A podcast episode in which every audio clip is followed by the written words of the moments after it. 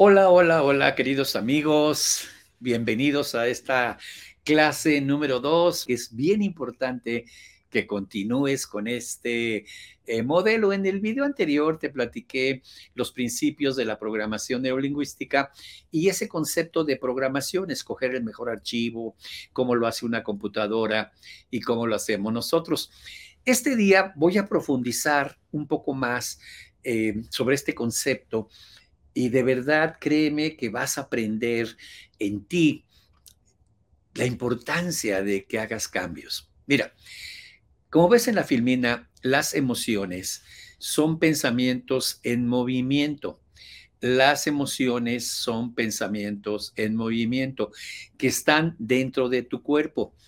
De hecho, lo he platicado mucho que cuando hay problemas de circulación sanguínea es porque hay problemas de la manera como circulan las emociones en tu cuerpo. Y hay un poder que hace que eso sea bueno o malo o, positivo o negativo, como lo quieras ver, y es el poder en donde radica la diferencia, que esto es lo que le da poder a, la, a, la, programación neurolingüística. Si me dijeran, ¿Cuál es la clave de la programación neurolingüística? Lo que en el sistema de renovación total hace el cambio poderosísimo en la salud, en el amor, en el dinero, en las finanzas personales, relaciones de pareja, todo. Hay un poder que hace la diferencia. Y es un pequeño poder que hace la diferencia. Y ese poder es el inconsciente, nuestro cerebro. Nuestro cerebro es la computadora más perfecta la más perfecta que existe y puede procesar 30 billones de bytes eh, por segundo. Y esto es algo impresionante. 30 billones de bytes. Una, una, computadora te puede procesar 5, 10 por segundo, bueno, dependiendo mucho de la capacidad, pero es muchísimo. Vaya, el consciente la parte lógica puede procesar muy poco. Entonces nuestro cerebro puede procesar 30 billones con B de bytes de información o bits de información por segundo. Fíjate bien, si sacáramos todos los nervios y los, los pequeños redes neuronales, nuestro cerebro estaría formado por más de 10 mil kilómetros de cables. Eh, porque contiene alrededor de 100 mil millones de neuronas. ¿Sabes lo que es 10 mil kilómetros de cables. Imagínate un cable, sí, muy delgadito, del, del grueso de un cabello, pero 10 mil kilómetros y enredarlos todos y meterlos a tu cráneo, eso es lo que es tu cerebro. Eso es lo que hace tu cerebro. ¿Cómo es posible, la pregunta que nos hacemos, que con todo este poder la computadora más poderosa no le llega al cerebro? Que tenemos 10.000 kilómetros de cables de, nervios, de, de, redes neuronales para procesar. ¿Cómo es posible, caramba, que con este cerebro y todo este poder de cables no consigamos el éxito? ¿Cómo es posible que el éxito no llegue?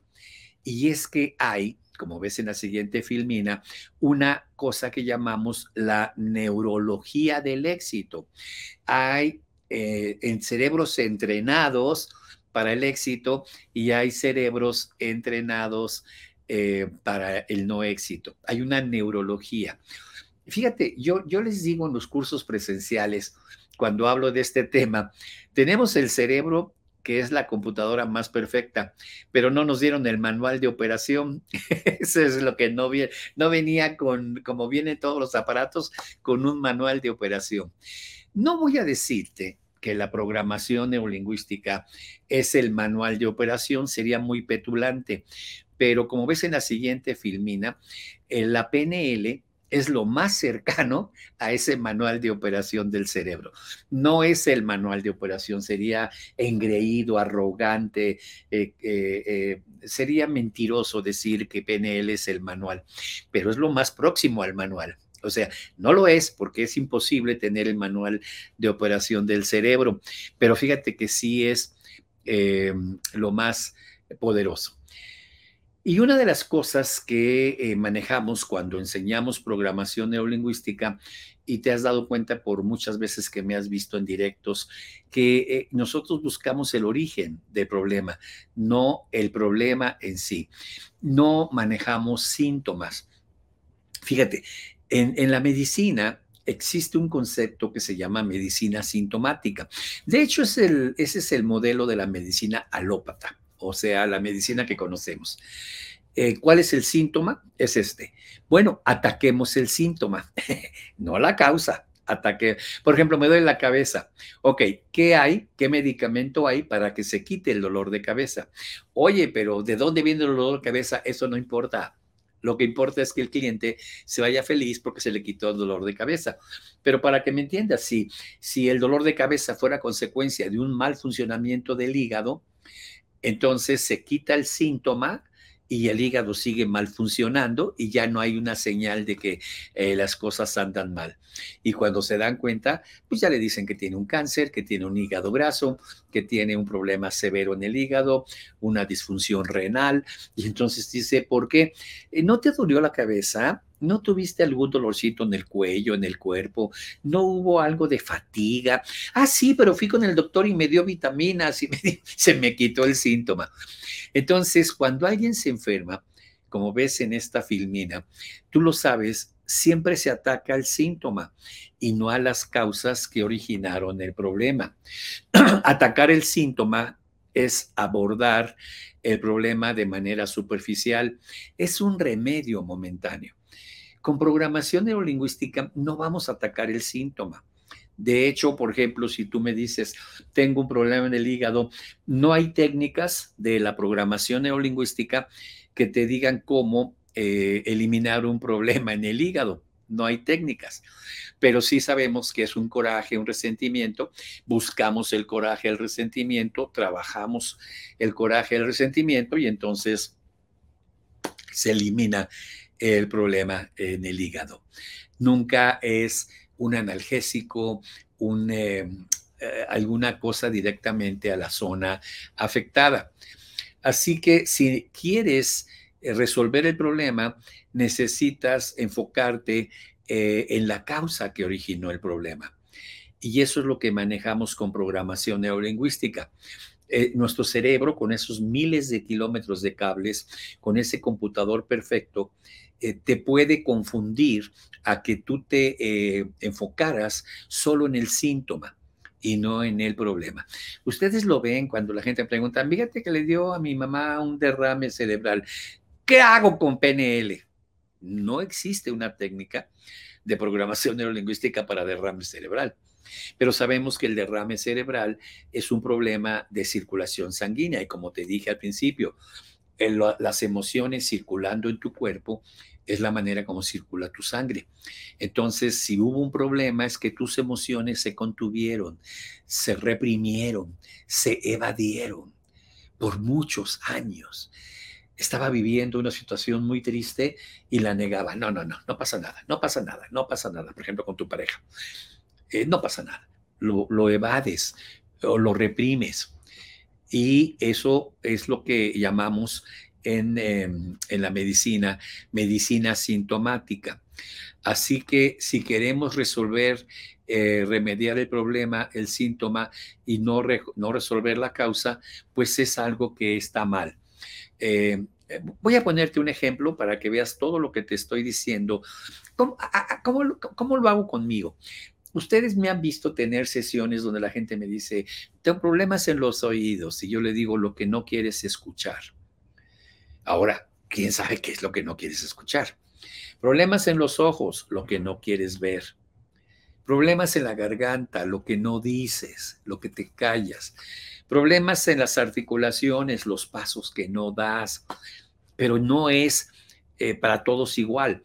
Hay una persona puede tener un paso que no da, que es divorciarse, pero otra persona puede tener un paso que no da, que es casarse. O sea, no hay reglas. Entonces, eh, vamos a analizarlo. Ustedes llegan y me dicen, tengo un síntoma. Ok, ¿cuál es el síntoma? Carencia de prosperidad. No tengo dinero. Bueno, ese no es el problema, ese es el síntoma. La causa son los engramas. Si no sabes lo que son los engramas, te invito a que veas el, anterior video donde te hablé de estos circuitos llamados engramas. Eh, de hecho, fíjate que la programación neurolingüística debería de llamarse engramación neurolingüística. Esto es vital lo que te estoy diciendo. Lo platicábamos muchas veces con John Grinder. Eh, cuando los, en la neurociencia le llamaron engramas, debió haberse eh, llamado engramación neurolingüística, más que programación, pero se entiende. ¿Qué engramas hay sobre el dinero? Entonces, ¿y, cómo funciona el inconsciente? Como te decía, en tu, como vimos en el video pasado, si no lo has visto, por favor, velo. Tu cerebro tiene programas y toma de tu, eh, de tu mente eh, el mejor archivo, el, el mejor para la sobrevivencia. Entonces, yo les digo muchas veces, Imagínate que te dijeron de niño, el dinero es malo, el dinero te aleja de Dios, la gente mata por dinero, el, dinero es la causa de todos los males, el dinero no crece en los árboles, em, en fin. Y, vamos a, voy a poner un ejemplo, ¿no? Eh, es más fácil que pase el camello por el ojo de la aguja a que un rico entre al reino de los cielos. Eso está engramado es una red neuronal, repetidas veces lo escuchaste y lo tienes ahí muy fuerte. Mucha gente me dice, lo escuché de niño, pero yo ya no me acuerdo de eso. Tú no, pero tu mente inconsciente sí. Y trabajas 95% con inconsciente y 5% con consciente. Es decir, el 95% de esas cosas que no te acuerdas te hacen actuar o son los responsables del 95% de tus acciones. Del 95% de tus acciones. A ver, vamos a irlo desmenuzando más a fondo. Cuando escuchas, es más fácil que pase el camello por el ojo de la aguja que un rico entra al cielo, te imaginas la aguja. Y eh, el, el ojo de la aguja es donde enervas el hilo, donde pasa el hilo. Y ves un camello y dices, pues, ¿cuándo va a pasar el camello por el ojo de la aguja? Por lo tanto, eh, es más fácil que eh, el camello pase por la aguja que un rico entre al cielo, significa que un rico no va a entrar al cielo nunca. Pasa el tiempo, tú no te acuerdas de ello, pero tu inconsciente lo tiene grabado. Es un engrama. Entonces te metes a un multinivel, te metes a, a, vender algo y te empieza a ir bien. Empiezas a generar plata, empiezas a generar dinero. Y entonces tu cerebro, que es una programación, ¿te acuerdas? Y como vimos en el video pasado, toma la mejor de las decisiones. Tu cerebro eh, dice, a ver, dinero está bien, Acuérdate que en el video pasado te expliqué, y si no lo has visto, velo, que toma decisiones por supervivencia, lo mejor para estar vivo. Entonces tu cerebro dice, a ver, ¿qué me significa ir al cielo? La vida eterna. Acuérdate que el cerebro toma decisiones por supervivencia. ¿Y sabes lo que significa vivir eternamente? La vida eterna, nunca morirte. Entonces el cerebro toma ese archivo como algo fabuloso. Si está programado para que estés sobreviviendo y alguien te dice que vas a vivir la vida eterna, ese es un archivo espectacularmente fuerte. Entonces el cerebro dice, ¿qué prefieres? ¿Vida eterna o tener plata 20, 30 años aquí? ¿Qué es mejor para tu supervivencia? La vida eterna. Entonces, cuando toma el engrama de vida eterna, sabotea tu éxito. Y me he cansado de escuchar, doctor, ya hice la línea de la vida, ya hice el otorgando el perdón y sigo mal económicamente, ya hice mi niño interior. Es que hay programas que todavía no identificas que están saboteando tu éxito. Los más fuertes son los programas religiosos, como puedes ver. Entonces, y ojo, ¿eh? están mal entendidos, está mal entendido, no, es, no se refiere a eso. Entonces, eh, el síntoma, como ves en la filmina, es carencia de prosperidad. la causa son engramas sobre el dinero. ¿Ok? Y déjame reforzar un poco más este concepto de los engramas. Eh, yo sé que aunque lo hablé la vez pasada, mucha gente no lo entiende a la primera, así que voy a repetirlo. ¿Qué es un engrama? Te lo acabo de presentar. Un engrama es un archivo que está eh, guardado en tu cerebro, especialmente en la corteza de tu cerebro, en la parte externa, donde está la parte pensante, la corteza cerebral, la parte pensante. Y ahí, en esa parte, corteza cerebral, se hacen estas engramas a partir de lo que ves, a partir de lo que escuchas y a partir de lo que sientes. Los tres canales de la programación neurolingüística, visual, auditivo y sensorial. Entonces veía eh, el ojo de la aguja, veía el, eh, que, el, que, no pasa el hilo y que no pasa el camello, menos va a pasar un camello, por lo tanto nunca voy a entrar al cielo si soy rico. Las ciudades antiguas, Jerusalén, Jericó, estaban amuralladas, con murallas muy altas. Por ejemplo, has, visto seguramente el muro de los lamentos. Es un muro gigantesco que está en Jerusalén. Es parte de esas murallas de la ciudad. Eran muy altas y se cerraban las puertas, por decir algo, a las seis, siete de la tarde, es decir, al oscurecer, cuando ya no se podía ver si a lo lejos venía un ejército enemigo. Se cerraban las puertas, se atrancaban. Y si la gente necesitaba entrar y salir, usaba unas puertas que estaban eh, eh, empotradas, había unos huecos, unos hoyos en la, en el barda, en forma de así, de pico, así, de, de así, de, de como de triangulito, pero bajitas de manera que la persona se tuviera que agachar, casi entrar a gatas para entrar a la, a la, a la ciudad, si es que llegó después de seis de la tarde. De esta manera, de esta manera podía entrar y salir. Y si era un ejército enemigo, al entrar uno por uno, pues lo van matando al que va entrando uno por uno. No podía entrar de muchos. Y había varias eh, puertas así en forma de, de, triángulo, a las cuales se les llamaba agujas.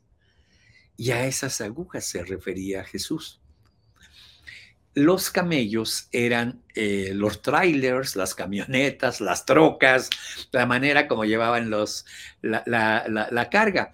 Eh, no había autos, entonces los camellos los cargaban con comida, con víveres, con eh, pieles, con material, lo que se quisiera vender, como lo hacemos ahora con camiones. Entonces venían las caravanas de camellos cargadas con suministros pero si el de los camellos por alguna razón se retrasó y llegaba después de las seis, no se abrían las puertas. Entonces, este camellero tenía que descargar sus camellos, conseguir unos muchachitos que le ayudaran a pasar en varias pasadas eh, y tener muchos este, la mercancía. Y descargando los camellos y pasando la mercancía le podía llevar una hora. Pero luego había que meter al camello y para que el camello entrara se tenía que hincar y, lo jalaban y él hincado se metía. Sí se puede. Sin embargo, el camello es un animal muy temperamental. Eh, decimos en broma que la mula mexicana se queda corta con el camello, el camello escupe a su dueño, lo muerde.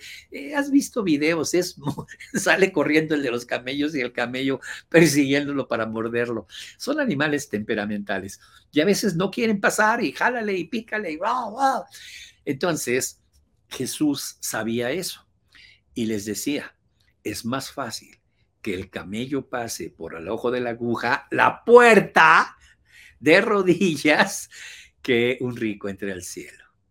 Y hay, una, hay un isomorfismo, hay una analogía. Eh, las cargas que lleva el camello simbolizan las cargas que llevamos los humanos o las pertenencias.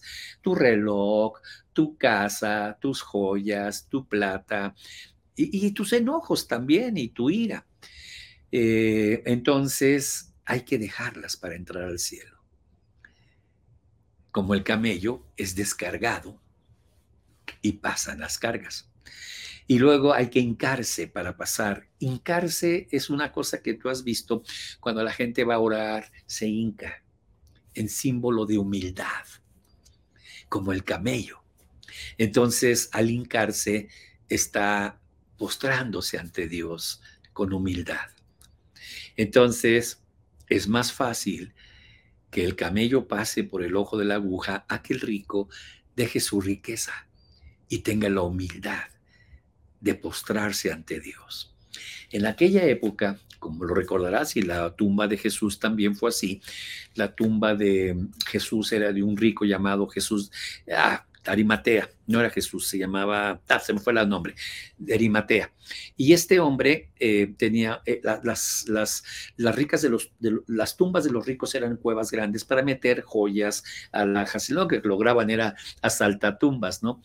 Eh, entonces, este hombre Arimatea era muy rico, tenía su tumba y la prestó para Jesús, por eso era tan grande y los, los, metían con oro, a veces mataban a su mejor y más cercano esclavo, su concubina también para que lo acompañaran al más allá, como si allá también fueran sirviendo. Entonces Jesús al ver eso decía, es más fácil que el camello pase por el ojo de la aguja a que esté rico, deje sus pertenencias, deje de matar gente que lo acompañe, deje de tener una tumba con oro y pertenencias el camello pasa, el otro no. Entonces no entra al cielo. ¡Wow! Pero cuántas veces, si la engrama se hace por lo que veo, siento y oigo, yo veía la aguja. Me imaginaba el camellote que no entraba. Entonces, eh, fíjate cómo se hizo un engrama equivocado. Tenemos engramas equivocados. Increíble, ¿verdad? Entonces, ese engrama se hace por lo que ves. Ahora, alguien me pregunta, ¿y, no habrá un límite de engramas? no, mira, solo en la corteza cerebral existen aproximadamente 20 billones con B de neuronas. Se ha calculado que para que una persona llene su cerebro, llene su corteza, que es la parte más externa, no todo su cerebro, tendría que estar recibiendo información visual, sensorial y auditiva los próximos 25 mil años, sin dormir. Obvio que nadie va a vivir 25 mil años, ni siquiera mil, ni siquiera 500, este, a lo mejor ni siquiera 100. Nunca se te acaba el cerebro. Nunca dices, es que ya estoy lleno de engramas y ya no puedo tener nuevos engramas es imposible. Entonces, como ves en la filmina, 20 billones de neuronas nos dan para 25 mil años de imágenes, sonidos, sensaciones o grabaciones llamados engramas. O sea que puedes tener miles de engramas malos, pero puedes instalar miles de engramas buenos. Esa es la clave de la programación neurolingüística. A esto en la neurociencia se le llama, como ves en esta filmina, circuitos neuronales. Circuitos neuronales que significan redes neuronales. Pero si te fijas ahí, te digo en las mismas neuronas y pongo la palabra pelear con la pareja. Fíjate bien, una de las cosas que no se explican en los, neurocientíficos es si tenemos 20 billones de neuronas, eh, y vamos a suponer que peleas con tu pareja y discutes con tu esposo tu esposa y se hace un engrama porque viste la pelea, sentiste la pelea y hablaste durante la pelea, bla, bla, bla, y se queda esa red. La siguiente, que vas a, la siguiente vez que vas a pelear con tu pareja, pues tienes para 25 mil años de pelea, o sea, podías grabar otro engrama o 10 o 20. Fíjate que no, el cerebro optimiza y entonces eh, activa la misma red donde fue la pelea anterior. Y ahí solamente se refuerza, porque ahora hubo a lo mejor eh, violencia, un puñetazo, una cachetada, aventar platos, solo se actualiza. Es decir, eh, no abre un nuevo pleito y siempre es en la misma red. Y si la electricidad y los neurotransmisores dopamina, serotonina, noradrenalina, pasan constantemente en una red, la red se fortalece. Es lo que se llama un engrama, ya está muy fortalecido. Y esos circuitos neuronales, como ves ahí, se hacen carreteras de la información. También le hemos llamado, le ha llamado la neurociencia autopistas de la información. Tienes una autopista de la información de seis carriles, ah, pavimentada con el eh, freeway más, más moderno, que es pelearte con la pareja. Y una vez que tienes la autopista muy hecha, pelearte es así, rapidísimo y muy fácil. Y, eh, por ejemplo, para que me entiendas, cuando al principio empezabas a tener tus primeras peleas con tu pareja, a lo mejor de novios, tú todavía le decías, mira, mejor hay que callarnos. Ya me estoy enojando, tú también te estás enojando y vamos a terminar peleando. Había cierto diálogo, ¿no? Más o menos así, ¿no? No sé cómo lo hacías tú, pero le decías a tu pareja, mira, para ya, porque me estoy enojando, ¿eh? me está molestando lo que estás diciendo y, no quiero eh, que esto termine en una fuerte pelea. Y ambos se callaban, pero fueron haciendo el engrama. La siguiente vez ya no le decías tanto, eh, te dije que me iba a enojar. Y el engrama se reforzó. La tercera, la cuarta, ya no avisas, ya estás en la pelea.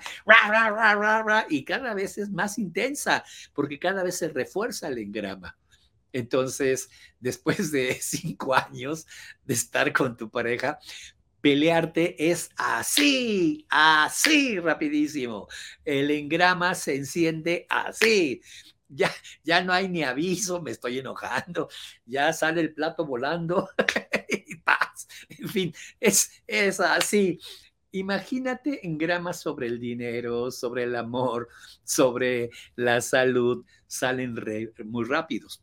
Se convierte incluso en un surco neuronal, se hace más grueso, se observa el microscopio electrónico y le pudiéramos llamar hábitos, tienes el hábito de pelear, el hábito de, estar en la carencia, el hábito de estar enfermo.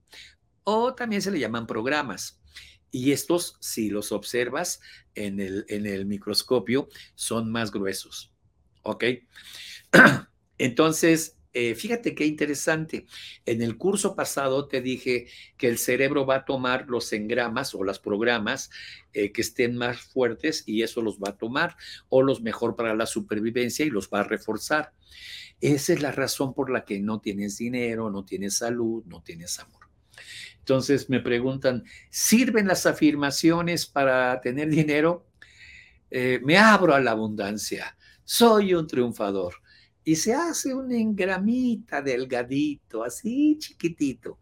Y está, es más fácil que pase el camello por el ojo de la aguja que un, así gruesote. Y este es un cabellito. ¿Cuál escoge el cerebro? Este que considera que es mejor para la vida y este lo vota. A menos que este fuera mejor para la vida. Entonces no importa los años que tiene este. Pero eso es lo que hay que hacer con el sistema de renovación total. Primero, quitar o descubrir esos archivos y luego colocar los que van a hacer que se desplacen. Y eso es sistema de renovación total. Los que van a hacer que se desplacen. Te puse un ejemplo. En el video pasado lo voy a retomar. Eh, ¿Te acuerdas que te decía que tenemos en gramas, no puedo bajar de peso, doctor, ya hice la dieta de la luna, ya hice la dieta del agua, ya hice la dieta del, del eh, ¿cómo se llama este? Eh, no era caníbal, el, este, la dieta del, eh, del antiguo hombre, el, hombre este, de las cavernas, la dieta de, la, de las cavernas, ya hice la, la dieta de no sé qué, y bajo tantito y luego regreso, ¿ok? ¿Por qué?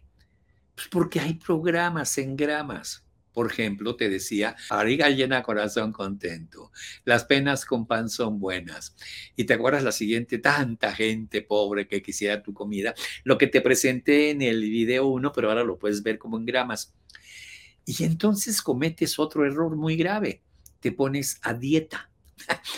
Y aquí aparece un concepto que voy a revisar contigo en este video que se llama semántica. La semántica no es lo que en, el diccionario significa la palabra, sino lo que tú interpretas. ¿Ok? Si, regresamos a la dieta para que veas, la palabra dieta, en, en la filmina anterior, la palabra dieta, si vas al diccionario, es conjunto de alimentos que configuran una, una, nutrición. Por eso el, em, el, nutriólogo te dice, le vamos a dar una dieta baja en grasas le vamos a dar una dieta baja en carbohidratos, le vamos a dar una dieta más saludable. O sea, dieta no es pasar privaciones y pasar hambre, pero en tu cerebro sí, porque dieta lo asocias a aguantarte, a comer poco, a, híjole, este, pasar sacrificios. Entonces, cuando eh, escuchas de tu nutriólogo te vamos a poner a dieta, aunque la palabra fue, vamos a poner una dieta baja en grasas, tu cerebro escucha dieta, eh, una dieta baja en carbohidratos, dieta.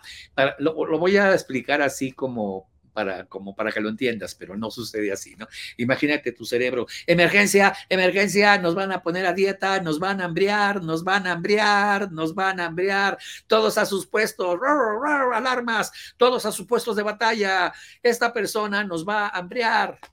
Entonces, no es así. La palabra dieta no es así, pero así la interpretas porque semánticamente dieta es sacrificio, privaciones, eh, quedarte con hambre. Ay, no, es horrible estar a dieta.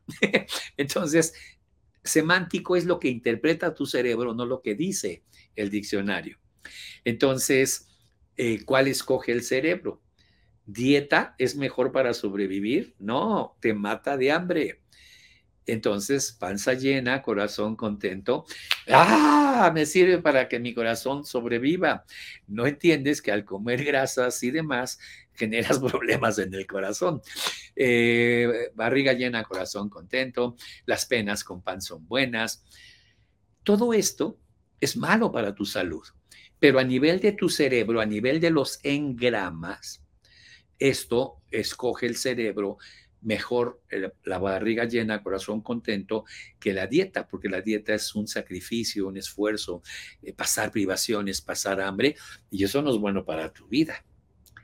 Entonces, seguramente has pasado por 800 dietas y te han servido poquito y luego se quita. Es lo mismo, me abro a la abundancia, soy un triunfador, me dicen, ¿me sirve? Mira, sí te sirve, no quiero decir que no, como lo de la dieta, pero por un ratito, porque luego regresas a lo de siempre, porque hay engramas que te dicen que si es más fácil que pase el camello por el ojo de la aguja y esa barre con tu engramita de quiero triunfar, quiero ser exitoso, el universo conspira. Eso no te lleva a, a sobrevivencia como la vida eterna. ¿Ok? Entonces, la pregunta es sí y no. ¿Me sirven las afirmaciones? Sí y no. Te sirven un ratito, muy poquito, y después dejan de funcionar porque los engramas de supervivencia consideran que es más fácil que pase el camello por el ojo de la aguja, te da la vida eterna. Mientras que me abro a la abundancia, soy un triunfador, es nada más para aquí, no es eterno. Entonces, eh, un circuito que no se usa tiende a desaparecer y el engrama eh, se refuerza. ¿Ok? Te lo voy a poner aquí simbólicamente. ¿Ok? Entonces tienes ahí un grupo de neuronas, panza llena, corazón contento, otro grupo de neuronas, las penas con pan son buenas, otro grupo de neuronas, eh, comer adelgaza, etc. No, perdón, ahí tienes híjole, no le alcanzo a leer porque está muy chiquita aquí, pero luego tienes la palabra dieta.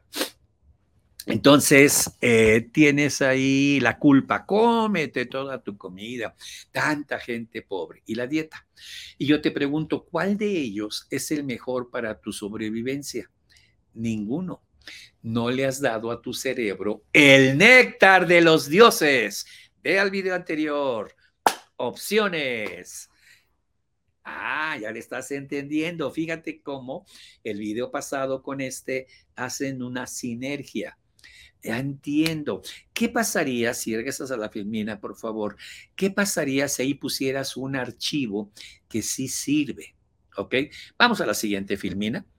Y entonces tenemos panza llena, corazón contento, las penas las mismas, pero ahora tienes ahí abajo uno que dice comer adelgaza, comer adelgaza. Entonces, tu cerebro ahora tiene el néctar de los dioses, opciones. ¿Cuál de ellos es mejor? El cerebro va a procesar más o menos así. Panza llena, corazón contento, me aumenta el colesterol. Las penas con pan son buenas, aumenta los triglicéridos. La culpa, cómete toda tu comida, tanta gente pobre, hace que trabaje el horas extras. Comer adelgaza, esto me da más vida. Y entonces ese es el que toma y un circuito que se usa se empieza a reforzar, reforzar, se convierte en surco y un surco que no se usa tiende a desaparecer. Y a eso se llama engramación neurolingüística, perdón, programación neurolingüística. ¿Entiendes? Entonces, aquella persona que se entrena en instalar circuitos paralelos, en ese momento eh, funciona eh, con el néctar de los dioses. Solamente te lo refuerzo tantito, lo repaso. Me, vas a me van a preguntar cuál es la razón, la razón por la que nuestro cerebro va a iniciar a trabajar utilizando los nuevos engramas. ¿Recuerdas cómo lo platicamos la vez pasada? La siguiente, programación. Escoger la mejor opción entre un conjunto de archivos previamente almacenados para tu supervivencia. Así de simple. Programación. ¿Recuerdas? Y ya debes de recordar que en el video pasado te puse esta filmina. Una computadora toma decisiones por matemáticas. El cerebro toma decisiones por supervivencia. La siguiente. Entonces ahora entiendes que todo lo que te enseñé la vez pasada tiene sentido para ti. Estos, tres, estos dos videos más un tercero que te voy a grabar, quiero que dejen la base de todo esto muy claro. Soy, sé que estoy siendo repetitivo en algunos conceptos, mas me interesa que quede muy, muy, muy claro, muy, muy, muy claro. ¿Ok? Entonces, esta es la clave. Esta es la clave. Y eso es todo lo que hay que hacer, amigo, amiga. Beber el néctar de los dioses es aprender a poner mi cerebro en gramas que sean mejores en mi supervivencia. Entonces, en dinero, obviamente, eh, ¿cómo vences? ¿Cómo puedes vencer el programa? Eh, es más fácil que pase el camello por el ojo de la aguja, entendiendo a qué camello se refería, a qué aguja se refería con esta historia que te platiqué de, eh, de dónde sacó Jesús esa referencia para aquel momento. Y te voy a decir algo, ¿eh? Yo he estado en iglesias donde el sacerdote cuenta este evangelio de eh, en aquel tiempo Jesús dijo, es más fácil que pase el cabello. ¿Y sabes cómo lo explica? Que eh, hay que ser pobres. ¿Por qué? Porque los ricos se van al infierno y dice, yo en ese momento digo, no puede ser. Qué poco conoces la razón de la metáfora. O sea, no has estudiado nada, no comprendes y le estás diciendo a la gente que es mejor ser pobre para ir al cielo, que, que si estás pobre te va bien y lo refuerzan. Le dice, escuchado que dice el, cuando da la humilía. Entonces, eh, a veces nos, nos quedamos con las ganas de tener dinero, pero no entendemos que el cielo es más importante que el dinero. Ya lo dijo Jesús, es más fácil que el camello entre por y la aguja que rico entre el cielo. Acuérdate que también dijo Jesús, bienaventurados los pobres, porque de ellos será el reino de los cielos. Todos ustedes están ganando en su pobreza el cielo. No, no, así de, ah, jalarte los pelos. No, les estás poniendo más en gramas negativos. ¿Ok? Eh, el, el Evangelio decía, bienaventurados los humildes de corazón, porque ellos tendrán el cielo, no los pobres. Pero acuérdense que hubo muchas traducciones y algún traductor entendió la palabra humilde como pobre, ser humilde, ser pobre, y puso pobres. Originalmente y en muchos evangelios, en, muchos, en muchas Biblias no dice pobres, dice bienaventurados los humildes de corazón. Pero probablemente lo escuchas bienaventurados los pobres, porque de ellos será el reino de los cielos. ¿Ok? Ahora, ¿cómo puedes quitar de tu cabeza un engrama religioso? A ver, es que Jesús era pobre. No, no, no era pobre. Una cosa ser humilde y otra ser pobre. ¿Era pobre? No, no era pobre, era adinerado, pero era humilde y le gustaba vivir de una manera humilde. Demuéstramelo, me dicen. Te reto a que demuestres eso. A ver, ¿se acuerdan de los reyes magos? ¿Se acuerdan cuando estos reyes vinieron del oriente y llegaron a postrarse de rodillas ante eh, Jesús, el bebé. ¿Qué le dieron de regalo a la familia? Oro. A ver, ¿quieres repetir conmigo? Oro. ¿Puedes repetirlo? Oro. Y no era un costalito, no era un cofrecito, era oro en grandes cofres. Aparte mirra e incienso oro. Y venían cargados de baúles de oro para Jesús y la familia. La familia nunca fue pobre. Ser carpintero en esa época era ser muy rico. no es el carpintero de Pedro Infante y, Torito y todo esto. No es el carpintero que nos han puesto, no el oficio de carpintero era un oficio que dejaba mucho dinero y para ser carpintero tenías que tener muy buenas herramientas costosas. Pero como la familia tenía oro, lo tenían. Entonces entiendes eso y dices, pues desde niño, desde bebé, Jesús fue rico, sí, gracias a los Reyes Magos, sí. O encuentras por ahí en la Biblia que diga, y después de que se, se fueron los Reyes Magos, eh, la Virgen y San José repartieron el oro a los, a los pastorcitos. No, se quedaron con él para vivir. La familia de Jesús era una familia adinerada. Ah, y si Jesús recibió oro, ¿por qué demonios no voy a recibir oro yo? Y hago un engrama diferente usando la figura de Jesús y los Reyes Magos y puedo poner un, un, cuadro de los Reyes Magos dándole oro y diciendo, Jesús tenía oro, la Virgen tenía oro, San José tenía oro, yo también voy a tener oro. Hago un engrama religioso que vence al engrama eh, absurdo de que eh, bienaventurados los pobres, no, bienaventurados los humildes, y ellos eran muy humildes, poco ostentosos, pero tenían mucha plata. Bueno, corrijo, tenían mucho oro. ¿Qué les parece?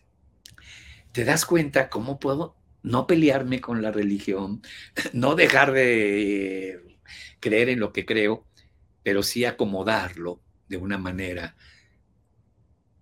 más adecuada, más engramada a mi felicidad, mi salud y mi economía. Voy a hacer otro más tres, de base, para que cuando empecemos a hablar ya de engramas y directos, salud, dinero, amor, ya no me pregunten y por qué funciona y todo esto. Les voy a decir, ve a ver los primeros tres videos. Así que bienvenido a este eh, segundo video.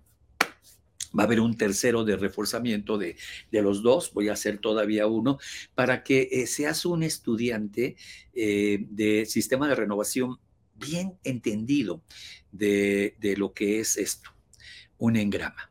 ¿Ok? Así que, pues muchísimas gracias. Te veo en el tercer video.